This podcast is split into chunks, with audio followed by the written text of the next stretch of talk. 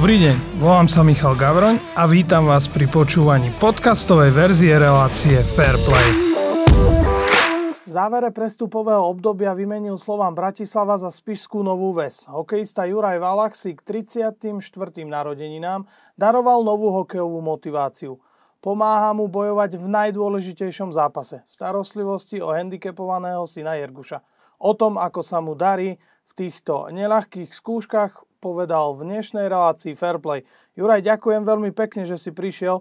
No a hneď na úvod ma zaujíma, aké bolo to prijatie v Spiskej Novej Vsi. Začal si výborne, hneď v debute gól a asistencia, tak aké to bolo? Tak uh, začnem teda od konca. Prijatie bolo veľmi milé, priateľské uh, zo všetkých strán, či už od manažéra, spoluhráčov, trénerov, aj celkovo fanúšikov a ľudí veľmi milé, také priateľské prostredie. Nemôžem povedať zatiaľ absolútne nič, nejaké negatívne, všetko zatiaľ, čo sa tohto týka, vnímam pozitívne.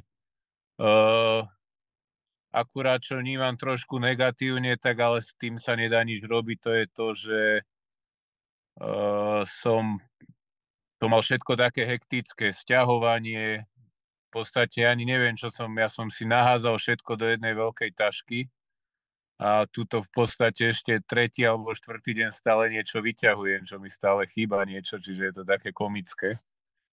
Uh, no ale tak to už, to je proste tak, no, keď človek sa zrazu stiahuje behom pár dní, no, do toho nejaké zápasy, tréningy, takže je toho dosť.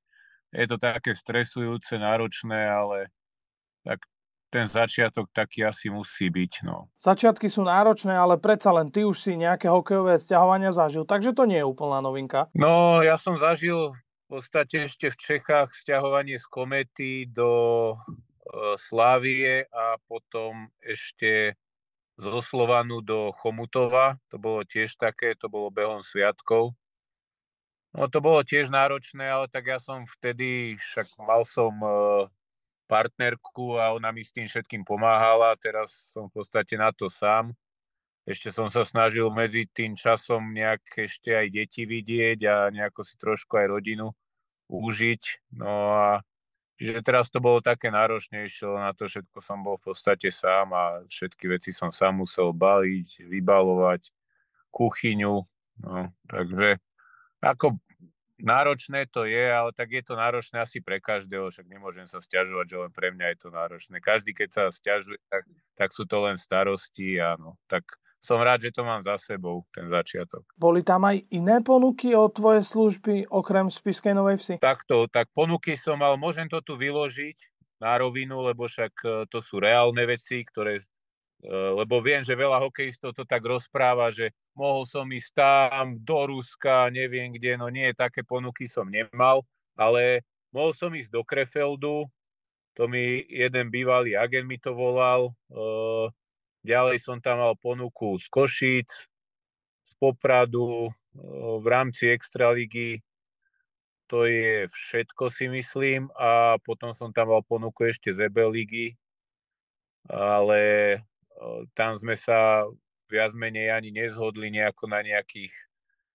podmienkach finančných a tak. A bolo to aj dosť ďaleko, takže to som nechcel nejako riešiť, lebo aj ten Krefel, čo sa týka toho Nemecka, bolo by to ďaleko na dochádzanie. A ja predsa len chcem mať tie deti tak, uh, nechcem povedať, že na blízku, ale v takej dostupnosti, že keď naozaj budem potrebovať, alebo aj mama, alebo niekto, takže sadnem do auta, za tú hodinu a pol, dve hodiny som doma, hej, pri najhoršom. Takže vnímam to skôr z tohto pohľadu, že som chcel byť tým deťom na dosah.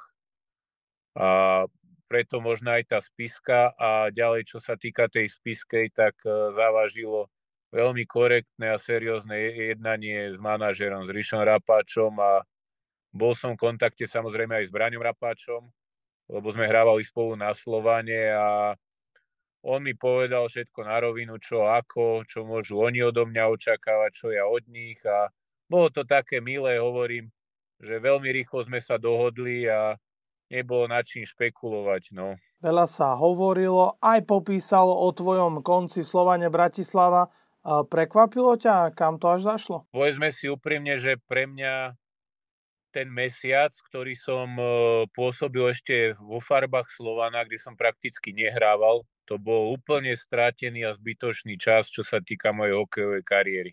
Pretože ja som nemal informácie, prečo nehrám, nikto so mňou nekomunikoval a ešte tam boli aj na mňa nepríjemní, takže hovorím, pre mňa to bola len strata mesiaca mojej hokejovej kariéry a nič som z toho nemal. Čiže ja uh, naozaj som veľmi vďačný, že nemusel som dlho otáľať a nejak týždeň premýšľať a dohadovať sa s niekým. Prišli nejaké podmienky, podali sme si ruku a bolo to v podstate fajn, bolo to rýchle, korektné a som za to rád. V 25 zápasoch si získal 8 bodov, podobne si na tom bol aj v tabulke pravdy, čo sa týka plusových a minusových bodov. Mužstvu sa darilo, bolo vysoko.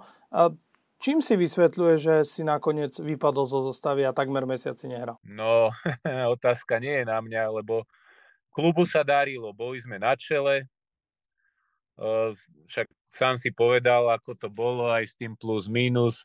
A dokonca, keď si pozrieme, myslím, niekedy na konci novembra vyšla aj štatistika z blokovaných striel v rámci Extraligy. Bol som tam na nejakom 4. 5. mieste v rámci všetkých hráčov celej Extraligy. Eh, bol som základným pilierom oslaboviek Slovana v podstate všetky tri sezóny, aj túto sezónu. No ale tak eh, mm, čo ti mám povedať? No keď niekto dl- dlhodobo, a to bolo už možno od augusta niekedy, fur prejavoval nejakú nespokojnosť a fur niečo nebolo dobré, tak som aj ja vnímal, že to asi je prostredie, v ktorom asi nemám čo robiť. Ale hovorím, zranený bol Akeret, ten švedský obranca. A zrejme, keby nebol zranený, tak si myslím, že sa ma snažia zbaviť hneď. To je môj osobný názor.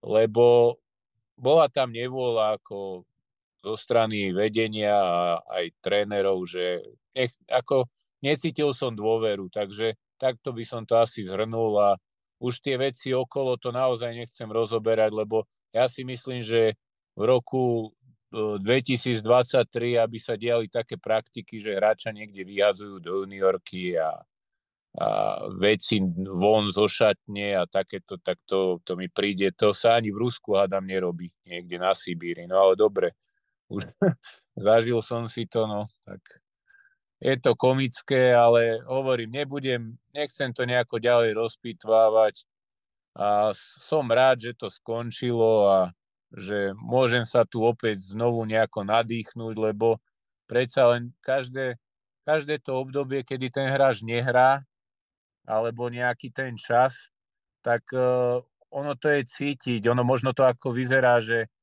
že fajn, prišiel som hneď prvý zápas, e, gól, asistencia, teraz si asi každý myslí, že to bude každý zápas, ale to tak nie je to.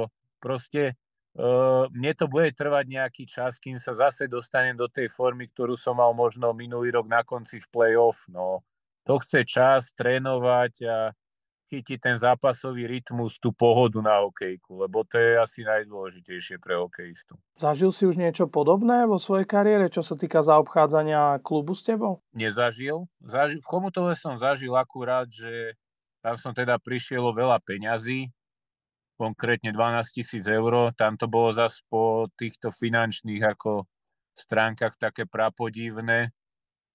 Klub išiel do konkurzu a tak ďalej, čiže Zažil som tam skôr takéto veci, ale nie, že by niekto nechcel hráča a e, posielal ho volať hrať do juniorky a ako ponižoval ho alebo takéto veci. To ako, to ja neviem, prečo sa to deje a kto čo z toho má, ale myslím si, že to by sa nemalo diať. Predsa len sme ľudia a hádam, keď vás niekto niekde nechce, tak vždy ako ľudia sa môžeme dohodnúť. Keď to tak počúvam, tak ako keby ti chýbala taká priamosť od klubu, nie? Ani moja dcera nemá rada orieškovú zmrzlinu, no tak jej ju nebudem dávať, tak jej kúpim čokoládovú.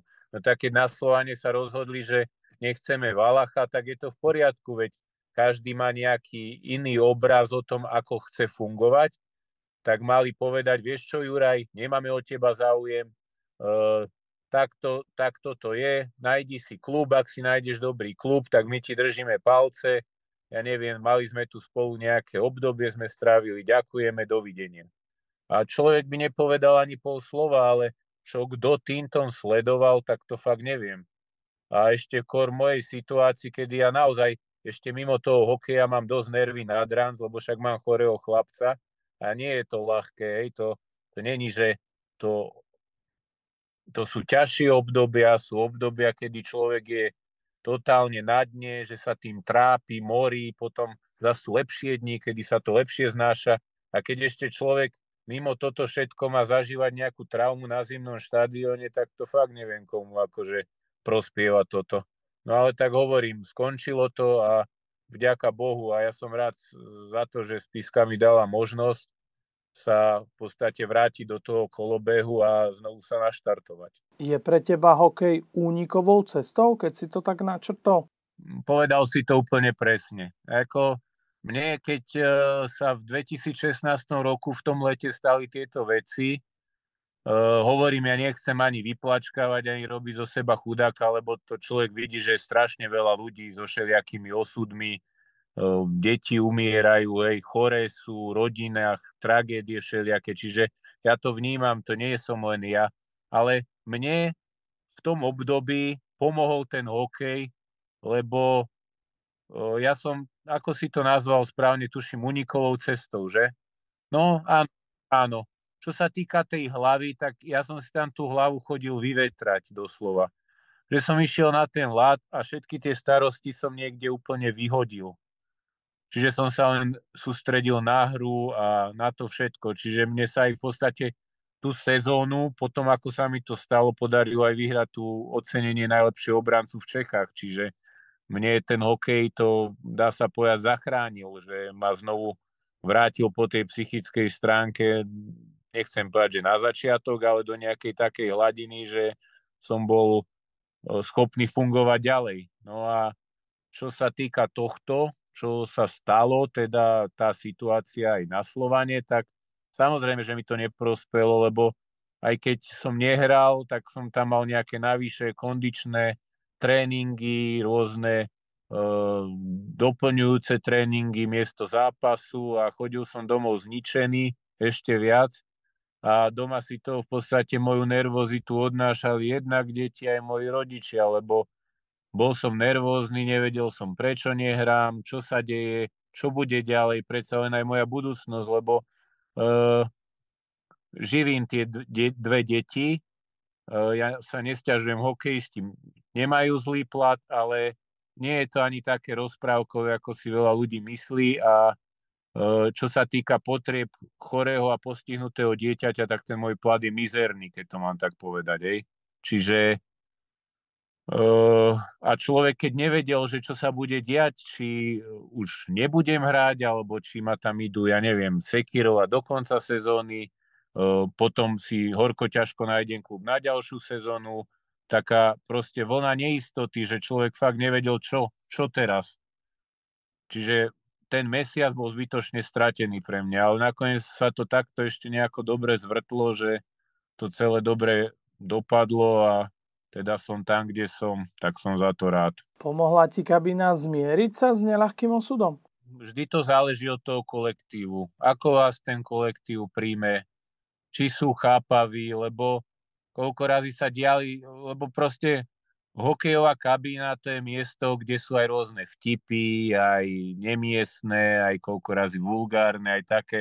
Samozrejme, boli tam koľkokrát aj také vtipy, že nechcené, hej, na nejaké, že ja nechcem to tu teraz rozoberať, aj morbidné a tak. A, a potom si to tí hráči uvedomili ešte aj v Čechách, že aha, že to asi hm, nebolo vhodné a ale bolo vidieť, že naozaj ako, že mi chcú pomôcť a zbytočne sa ma nevypitujú, nerýpali do mňa a bolo to, bolo to fajn. Ja som za to rád, lebo bola tam dobrá partia chlapcov a oni mi pomáhali, že išli so mňou ešte aj po tom tréningu niekde na obed, čiže fakt netrávil som ten čas sám, aj keď som tam zrovna s deťmi nebol.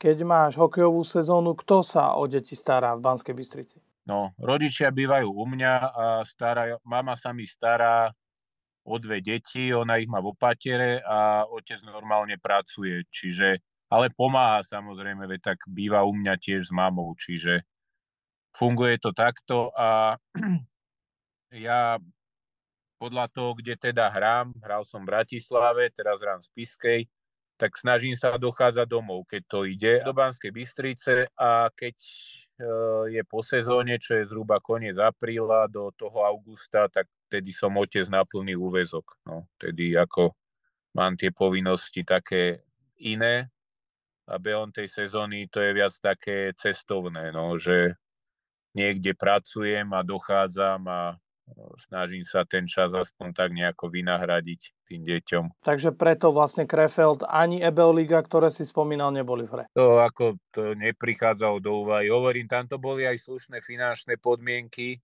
lepšie ako na Slovensku, ale ten čas s deťmi vám to nevynahradí. No. To je, ako sa tu hrať o možno tisíc eur a to, ako tie peniaze samozrejme by sa zišli, no ale neviem, keď som si navykol tie dve a pol, skoro tri sezóny zo Slovana dochádza za tými deťmi, že som ich prakticky každý týždeň videl, možno aj dvakrát, tak zrazu by som z toho Nemecka neprišiel možno tri mesiace domov. Hej, a to to by bolo už zase také asi na tú psychiku nie veľmi dobré. Aké sú si nové výhliadky do budúcnosti? Nechcem to nejako veľmi rozpitvávať, lebo no, tak jeho stav je potútku neurológa a všelijakých doktorov, psychológov a špeciálnych pedagógov je diagnostikované ako 90-percentné postihnutie. To znamená nie neschopný sedu, ležiaci pacient, síce ako príjma potravu sám, že ho netreba sondovať, dýcha sám, vidí, emočne by mal byť v poriadku, to on trpí zrovna tou formou obrny, kde sú postihnuté akoby všetky tie pohybové veci, čiže končatiny, hej, rozhádzané pohyby, nedrží rovnováhu, koordináciu pohybu nemá, nemá spriamenie. Čiže on má tie pohybové veci všetky, ako, neviem, ako by som to zhrnul, no totálne na prd, hej, a nekomunikuje, to je tiež dosť zlé, lebo on kopec vecí rozumie. A vieme to podľa toho, že napríklad keď sa hnevá alebo čo človek mu povie, tak prestane, alebo keď zúri, že sa mu niečo nedarí, tiež povieme áno. Alebo keď vymýšľa, neviem, snaží sa nejaký pohyb urobiť, alebo sa mu nedarí a človek mu povie, že upokoj sa, ukludni sa, chceme urobiť to a to, pomôž nám, tak urobí to. Hej. Čiže on ako rozumie. On je ako keby uväznený vo svojom tele, no, že to telo ho neposlúcha. Čiže a zas potom aj toto je ďalšia tragédia toho všetkého, že e, vidieť aj na ňom snahu, že by chcel a tak, lebo koľkokrát ja mám také závesné zariadenie na svoje telo, že kde si ho tam môžem pripnúť a imitujem mu akože chôdzu, že chodí so mňou, hej, po byte. A vidieť, že strašne sa teší a chce, hej, že on by tak proste chcel byť a má to chcenie, ale to telo mu to nedovolí. No. Čiže je to také na jednu stranu fajn, že vníma, že je snaživý, že rozumie, ale na druhú stranu je to aj mrzuté, lebo sa s tým nedá nič robiť. A ja nechcem byť ako nejaký skeptický a zrejme veľa ľudí ma bude aj neznášať, keď to poviem, ale jednoducho tu si treba priznať, že obrna nie je vyliečiteľná. To proste je dané, hej ten stav sa môže len nejako zlepšiť, dajú sa urobiť nejaké kroky k e, zlepšeniu života toho pacienta, ale určite to nie je také ako, ako socha v Piešťanoch, hej, že zlomí barlu a zrazu bude behať, tak to kdeže, to, to tak vôbec nefunguje. Áno, sú nejaké prípady detí, kde to zlepšenie bolo rapidné, bolo lepšie, ale nikdy to dieťa není, že bolo v totálne dezolátnom stave, že bolo schopné chôdze, pomaly nejedlo samo nič a zrazu robí všetko. Hej, tak to ja teda také deti nepoznám a naozaj veľa tých príbehov som aj počul, aj videl, aj, aj osobne, čo som sa rozprával s nejakými ľuďmi, čo majú tieto postihnuté deti. Čiže ja som skôr taký realista v tomto, že Jerguškovi e, chcem ten život zabezpečiť taký v rámci tých zážitkov, že aby on mohol čo najviac času stráviť spoločne s rodinou, aby mohol s nami navštevovať rôzne veci, preto som aj vlastne ten kočík sa snažil zadovážiť, aby som nemusel, že aha, no tu Amalka nejdeme dneska do prírody, lebo Jerguško s nami nemôže ísť. Hej. Takže snažím sa hľadať také rôzne alternatívy, ako mu čo najviac prístupniť všetky tie veci ako normálnemu dieťaťu. Samozrejme, nedá sa všetko, ale určite sú cesty, ako aspoň čo najviac tých vecí mu zadovážiť. A to si myslím, že to bude taký môj hlavný cieľ do budúcna, čo sa týka jeho, aby aspoň ten jeho ťažký život nejako mal spríjemnený. V takýchto situáciách je dôležité prijať tú pravdu taká, aká je, proste to zobrať ako fakt. Nie je to jednoduché. Ako dlho si sa s týmto moril? To je, že človek tam e, prechádza takými rôznymi fázami, že e, keď sa to dieťa narodí, tak to vidíte, hej, že to nie je dobre, lebo tak Jerguš tam koľko razy aj odchádzal, že ho museli ho oživovať a E, dlho bol na dýchacom prístroje, sa nevedelo, či vôbec bude sám dýchať, či nebude potrebovať dýchací prístroj.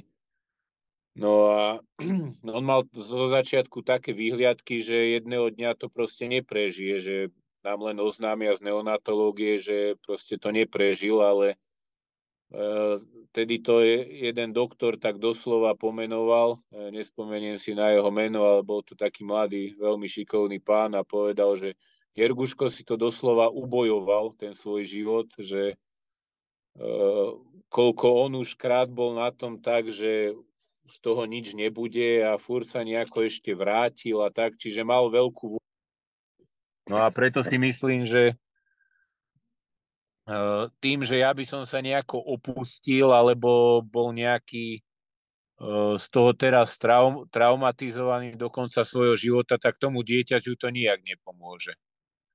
Veď áno, samozrejme, nikto nechce mať choré dieťa, každý by bol najradšej, keby jeho rodina je zdravá, keby jeho manželka, partnerka je zdravá, ale život je nejaký, sú to veci, ktoré sa dejú a tak stalo sa to aj mne zrovna a mojim deťom, teda môjmu dieťaťu, hej, a s tou situáciou sa ja musím len nejako naučiť žiť to není vec, ktorou sa človek vyrovná, lebo to budete brať celý život ako nejakú krivdu, nefér, ale treba to nejako, nie že zabudnúť, ale proste brať tie veci také, ako sú, s nadhľadom a snažiť sa skôr hľadať nejaké riešenie, ako si to urobiť krajšie.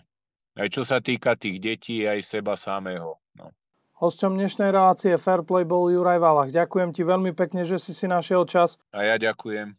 No a dnešná relácia je špeciálna aj v tom, že v popise videa a takisto aj v článku nájdete možnosť, ako môžete Jergušovi Valachovi pomôcť v jeho neľahkom osude, či už formou 2% zdania, alebo takisto ľubovoľným príspevkom na transparentný účet. Ďakujeme veľmi pekne a verím, že si našu reláciu pozriete aj na budúce.